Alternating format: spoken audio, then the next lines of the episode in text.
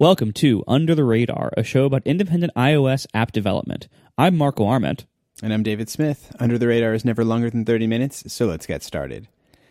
So, this is the exciting week after we both got uh, brand new iPhones. And so, I think we wanted to kind of unpack a little bit today um, our initial re- reactions, uh, some of some of the process maybe of getting them, um, the importance of getting the actual device, maybe, and then just some of the future considerations that um, I think we're now both starting to think about now that we actually have these in hand. Um, it's been kind of an exciting time, certainly, I think, for me as a developer. Like, I think about my time as a developer, and there have been these these sort of these the step function changes where I suddenly have to think about my apps in a very different way. Like I think about going to Retina was the first one where it's like that was a substantial change, and then the 5S was a, a big, or sorry, the the five was a big jump where rather than you know being 320 by 480 all of a sudden apps can be different sizes? Like what is this? This this is madness.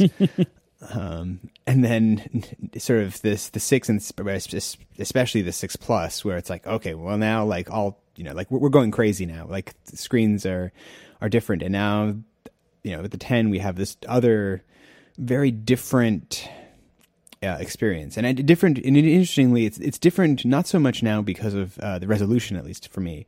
Um, it's just it's a very different interaction that you have with this phone um, that has taken a little while to get used to, and that I'm still honestly getting used to. But um, before we dive into some of those specifics, I realized it's probably actually a good thing to talk about. There was a lot of anxiety, I think, around getting getting a hold of this phone, um, and it's interesting. It was interesting to me because I feel like as if you're a full time developer, um, having access to the, the latest hardware is probably an important thing. Like, I mean, I always I, you know, got up at three in the morning, you know, with two phones, trying to frantically order in the Apple, Apple Store app, and like I go through all that process because I, even though I've been using it in the simulator since um, Apple released the simulator for it, there is nothing like actually holding it in your hand and trying some of the things, especially some of the gestures and things that you just there's there's no you can't simulate that um, quite you know in the simulator. Like moving your mouse up the screen and holding it to access multitasking is nothing at all like you know getting the feel of swiping your finger up. So I think the first place just to start is I think a I was glad that I think we we were both able to get um, phones on day one, which is great. Very, i would have been would have been a much more sad and complicated story if we hadn't. But I think too, it confirmed in my mind that yeah, if this is if you if you take you know developing on these platforms seriously, you really need to do everything you can to get a hold of them as soon as you can. Yeah, I mean, I was thinking back before before this launch happened. I was thinking back to the iPad's first days, and when when the iPad was announced, it was announced like in I think a January, and then it came out that April, something like that. And this was 2010. And between that time, we could develop apps in the simulator, and we could port our iPhone apps to the iPad, or make new apps, or you know make the same binary and whatever else. Um, but anyway, the point is, on day one, you could have your app in the store for the iPad, and in fact, the conventional wisdom was you probably should have your app there by day one. But all of those day one apps were only there after the developer had only tested it in the simulator uh, with with the exception of a very small handful of partners like the New York Times that had like actual access to hardware beforehand. But for the most part, everyone else was doing it just with the simulator. And I, I was doing Instapaper back then, and so I had I had the, the same thing where you know Instapaper was an obvious fit for the iPad. It was such a great reading device, uh, and so I had to be there on day one, like you know market wise and market pressure wise, and just for my own satisfaction and my users, I, I really wanted to be there on day one. And the day one app, I basically just made a blown up version of the iPhone app with like, you know, iPhone sized toolbars and everything else. And it, in retrospect, it was horrible. but I didn't know that at the time because I'd only ever run it in the simulator. I had never held this device before, and you can do things like like people have always been doing things like making cardboard mock-ups and stuff like that, just just to try to simulate like the the size it is and maybe where things are, what things are reachable but you never really know. Like you can make as many mock-ups and models and simulations as you want, but none of that is is nearly as good as actually having a device in your hand that is so different from what came before it. And that was true of the iPad back in 2010. All of those designs that we made in the simulator only back then or with cardboard mockups, those were all terrible designs in retrospect. And we all knew immediately upon getting the real iPad hardware like, "Oh, this needs to change. I did everything wrong. Uh, my my impressions were wrong. This needs to be totally rethought. And so I was I was concerned that that would probably be the case with the iPhone 10. And as we've done simulator development over the last month for it, um, I was I was increasingly concerned about that. And sure enough, we have the iPhone 10 now, and I can say with near certainty that that happened that happened once again. That th- this device is something that you really have to not only hold and use in person, but I would say you should really use it as your own personal phone, if at all possible. And I know that's not an easy thing for a lot of developers to get or to afford or to justify. Um, but if you have the means, you should definitely use one of these as, as your primary phone because you need to learn it. You, you need to know what makes a good iPhone 10 app. You know, when the, when the first iPhone came out, you couldn't make apps for it for almost a year after it came out. So we at least knew by the time we could even start making apps for it, we we had we had all been using it for, or we could have all been using it for up to about seven months by that point before we even began to develop apps, let alone you know to actually launch them to the store. Um, so we could kind of develop apps with a vocabulary of already knowing how to use this this device, already knowing what works, what doesn't, what's what's a good app, what's a bad app and we didn't have the luxury with the iPad, and so we kind of had to like catch up after the launch. And the iPhone 10 is is similar in that way. Um, you, by the way, also say, so many so many similar comparisons to the Apple Watch. Also, and it's very similar problems there. Um, so this is the kind of device that it is not just a taller iPhone with weird stuff in the top and bottom. Like it, I mean, it is that, but but it isn't just that. Uh, it, there's a lot more to this device a lot more nuance and details and real world usability issues uh, and challenges and benefits that anything you've done in the simulator, and I include myself in this, anything that we've done in the simulator only for development has a very good chance of having to be rethought now because it's it's just so different in the hand. Yeah, I will say I think it is was still like I had a couple of my updates out, sort of prepped and ready for day one, just based on the simulator, and I'm still glad I did that. Um, like especially because of the way that they did it for this round was it was a you didn't opt into it specifically. It was if you built for iOS 11 and you have a launch storyboard, you were going to launch full screen on the, the iPhone 10 no matter what. And so I was one of those like, well, either they're going to have a, a, slightly broken version or they're going to have a fixed version. And so it's like, I definitely took the approach, I think, of trying to be as close to day one as I could for most of my updates. And then with the understanding that, yeah, it's like as I get, as I get more comfortable on it, as it becomes, you sort of, once I understand the device more, I can tweak and adjust and go from there. But there is something certainly to be said for like, I think I would never I would never say that you shouldn't ha- try and be there on day one if you if you have the, the ability to, but it's certainly going into that with the mindset that what you're doing is somewhat temporary and probably make don't make dramatic changes certainly to your app until you've had a chance to live with it for a while. Like doing adjustments and tweak, tweaks and fixes and like on this device there was a lot of, you know, if you were doing something weird with the status bar or um, doing weird layout things on the bottom, you may have to shift like you're just moving the existing layout and just you know essentially moving everything in from the edges. Like those kind of changes i think were safe to do. But there's these other kind of more usability more usability or fundamental changes that i think are the kinds of things that you're going to want to live with it before you can make. Yeah that's a really good point because it, it is important for a lot of reasons to be there on day one. I mean right now you know if if you have an iphone 10 and you use an app that has not been updated for it um, it just gets letterbox top and bottom and it looks it looks similar to just how it would run on an iPhone 7. Uh, but it really looks old and and notice it, it looks almost neglected or abandoned. Um, be, even though it's been such a short time, you know, it's this phone's been out for like three days or something. Like it's been a very short time, uh, but already, like if I launch an app that does not that, is not using the screen properly and just is getting letterboxed in, in a legacy mode, I already think, wow, this app looks ancient and I I, have, I, get a bad feeling about it that it seems to be neglected. Um, so especially because so many of them have been updated, right? Exactly. Like, like, it's not like you only have one app on the phone like that's updated. Like I would say most of the apps I use on a regular basis have been updated already, which is not only very impressive, but I did not expect this to happen this quickly because it's a lot of work. Yeah. But anyway, so what other considerations are there um, for developing for the iPhone 10? I mean, for for me, you know, there's there's some of the details that we already knew about things like keeping away from the the bottom edge and, and the top notch area and everything.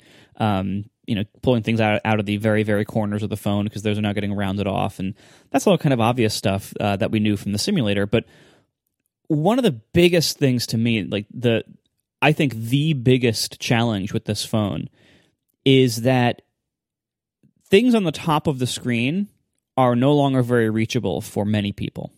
And this problem is not new to the 10. This problem existed for many people with the 6, 7, and 8, and then for even more people with the Plus phones of those series.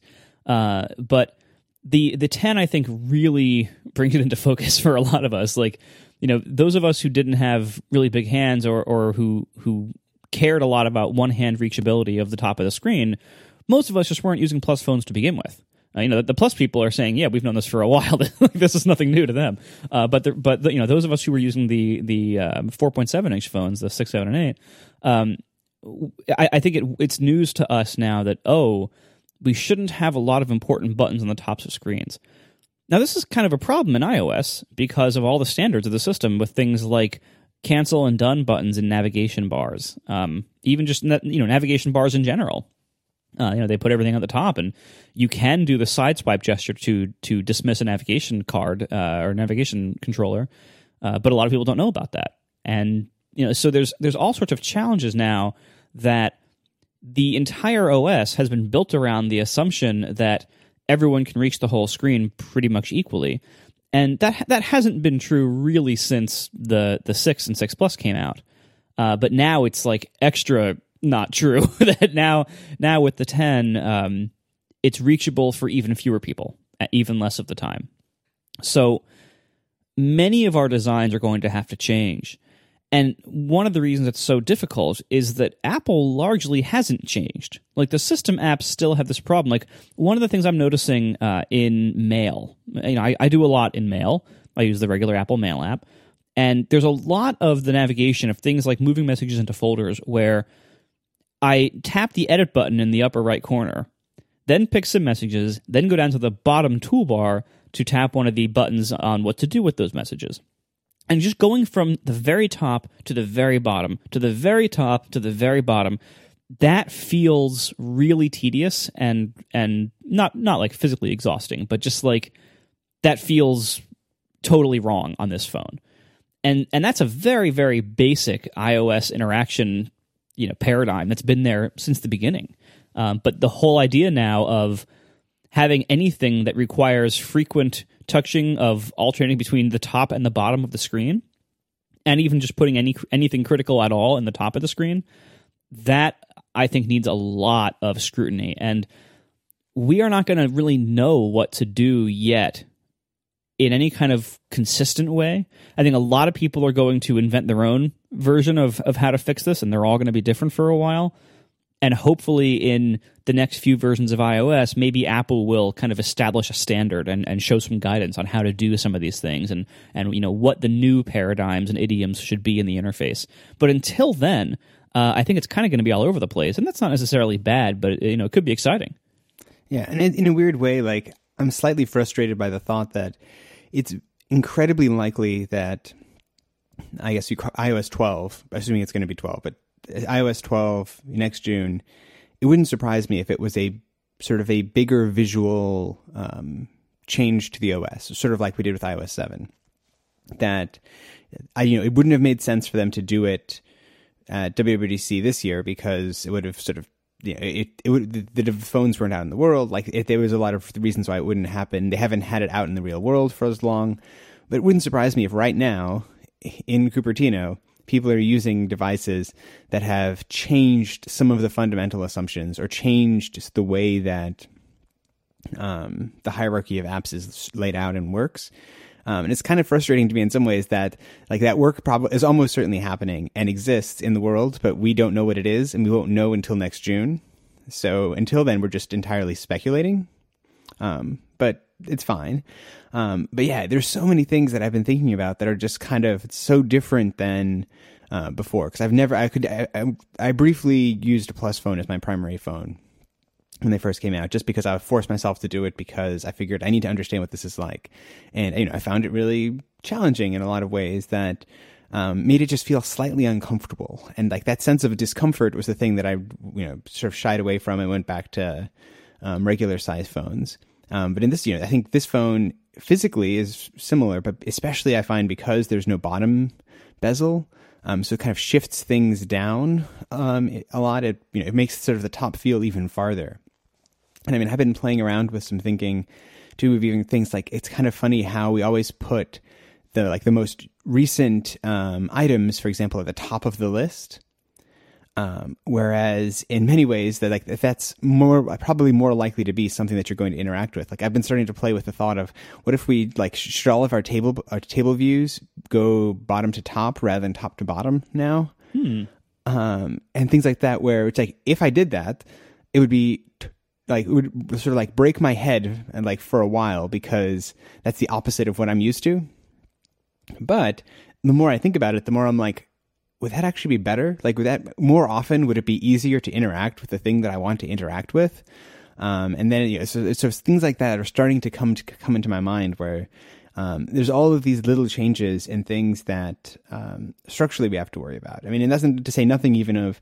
Um, I've definitely noticed that the increase in resolution and like the visual sharpness of the display has definitely you know shown me a few areas where you know I needed to tighten up my uh, design and layout and things because um, like if you're if if you're off slightly with something like I had a I had for example I had an issue where um, I was doing some core graphics rendering and I wasn't correctly snapping to um, subpixels subpixels correctly. Mm-hmm.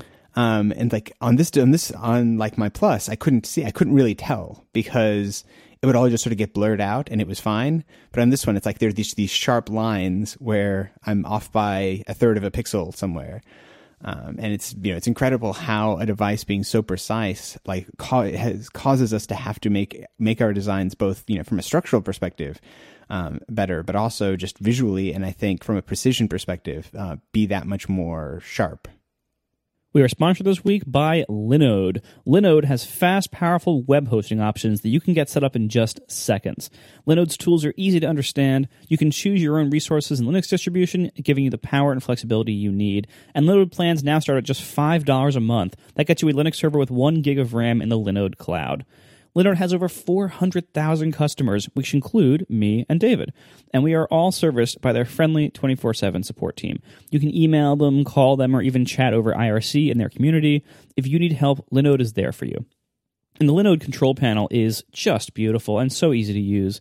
This is, you know, I've used a lot of web hosts in my career so far, and I consolidated everything to Linode years ago because I I was so tired of how clunky every other host was to use, and Linode was just such a breath of fresh air. It's so much easier, it's so much more pleasant, and they have um, incredible capabilities. Um, you can also do all sorts of advanced stuff, like they have an API. You can automate the creation of instances if you need to. Uh, if you're kind of you know building something more complicated or some kind of auto scaling thing, uh, it's wonderful. Linode is the full package for your server infrastructure needs. They have the power you need and the infrastructure to make it work. Linode has fantastic pricing options available. You, again, you can get a server with one gig of RAM for just five dollars a month. That scales all the way up to lots of different increments along the way, up to 16 gigs of RAM for just sixty dollars a month. Across the board, Linode's offering twice the amount of RAM you'll get elsewhere. As a listener of this show, if you sign up at linode.com slash radar, you will not only be supporting us, but you'll also get $20 towards any Linode plan. And with a seven-day money-back guarantee, there is nothing to lose. So go to linode.com slash radar to learn more and take advantage of that $20 credit at sign-up, or use promo code radar2017 at checkout. Thank you so much to Linode for supporting our show.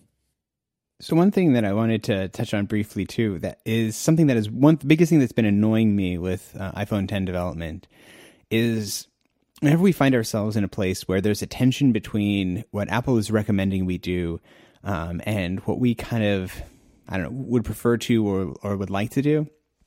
And specifically for me, this has come up in my iPhone 10 development where um, I have situations that the home indicator overlaps scrollable content um, at the bottom of the the display.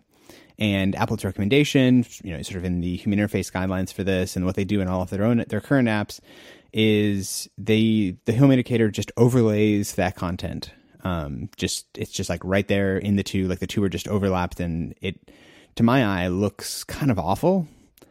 And it's this funny thing because I've been so tempted to do something about it. To uh, like, for example, one thing that I played around with was just. I mean, you could the obvious thing would just be to put a black bar there, but I think that kind of that kind of loses the effect a bit. But it was also like, well, what, what about using some of this transparency effects um, that we you know have available to us, where we you know I could put a sort of a frosted bar underneath the you know the, the bottom of, of my app, and so as you scroll the content, you get that nice kind of the color of it would would bleed through, but the content would in itself be right up against that home indicator. But as best I can tell, that's not the recommended way to do it, and it's this funny tension that I find where it's like I kind of want to just do it anyway, but at the same time, I also don't want to assume that I you know, it's like I there are maybe reasons why Apple wants to do it that way. Maybe the home indicator is going to be going away in a little bit, and so it's better to just live with it in, in a weird way for uh, for a few months, and then you know at some point the home indicators will become optional or more optional.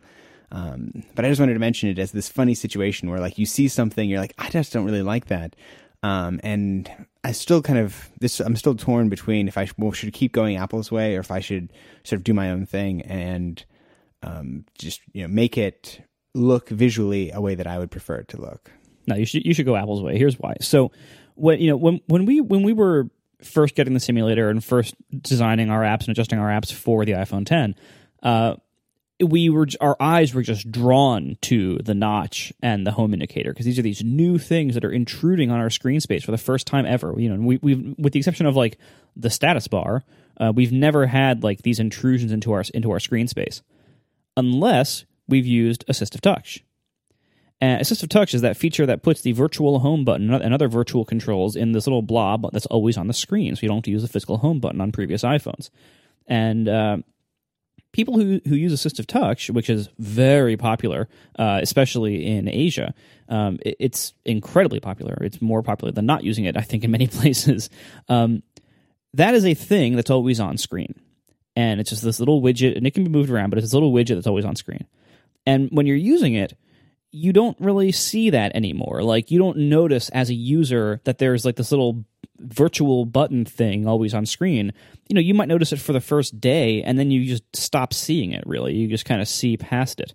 Um, with the iPhone 10, that I think so far in my in my admittedly so far short usage of it, I think that's how the notch and the home indicator are for me now, where I don't really see them in use when I'm actually using the phone and I'm actually browsing through apps and stuff.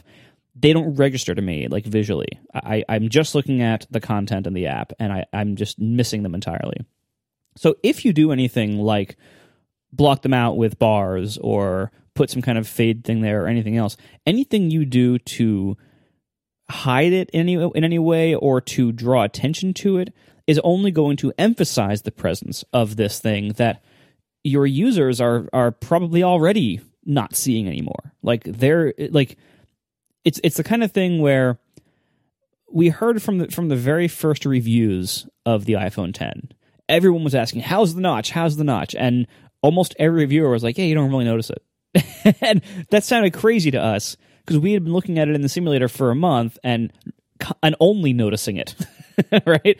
Uh, yeah. But in use, you really don't notice it. Like you really just kind of stop seeing it after a while. Um, and I think the same is true of the home indicator. So I I don't think it's wise to even make any attempts to hide them. I, I think do do what the Apple apps do, which is if something is scrolling and it runs into the home indicator, just let it keep going. Let let that cover it up sometimes.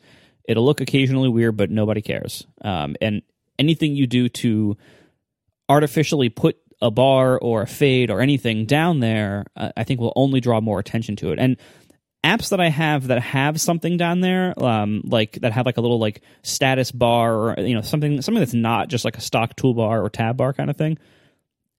I actually don't like the way those look down there. And and even though like they're not doing it as like kind of a trick, it was kind of just their previous design. Like like one of them that's like this is uh, the unread RSS reader, which I love. It's a great RSS reader. Um, that app has this like kind of status bar thing at the bottom uh, in certain times, and it really looks weird on the 10 because it looks like it's trying to you know hide or work with this area down here when in fact what you should do is pretend the home indicator isn't even there. Just don't put controls under it.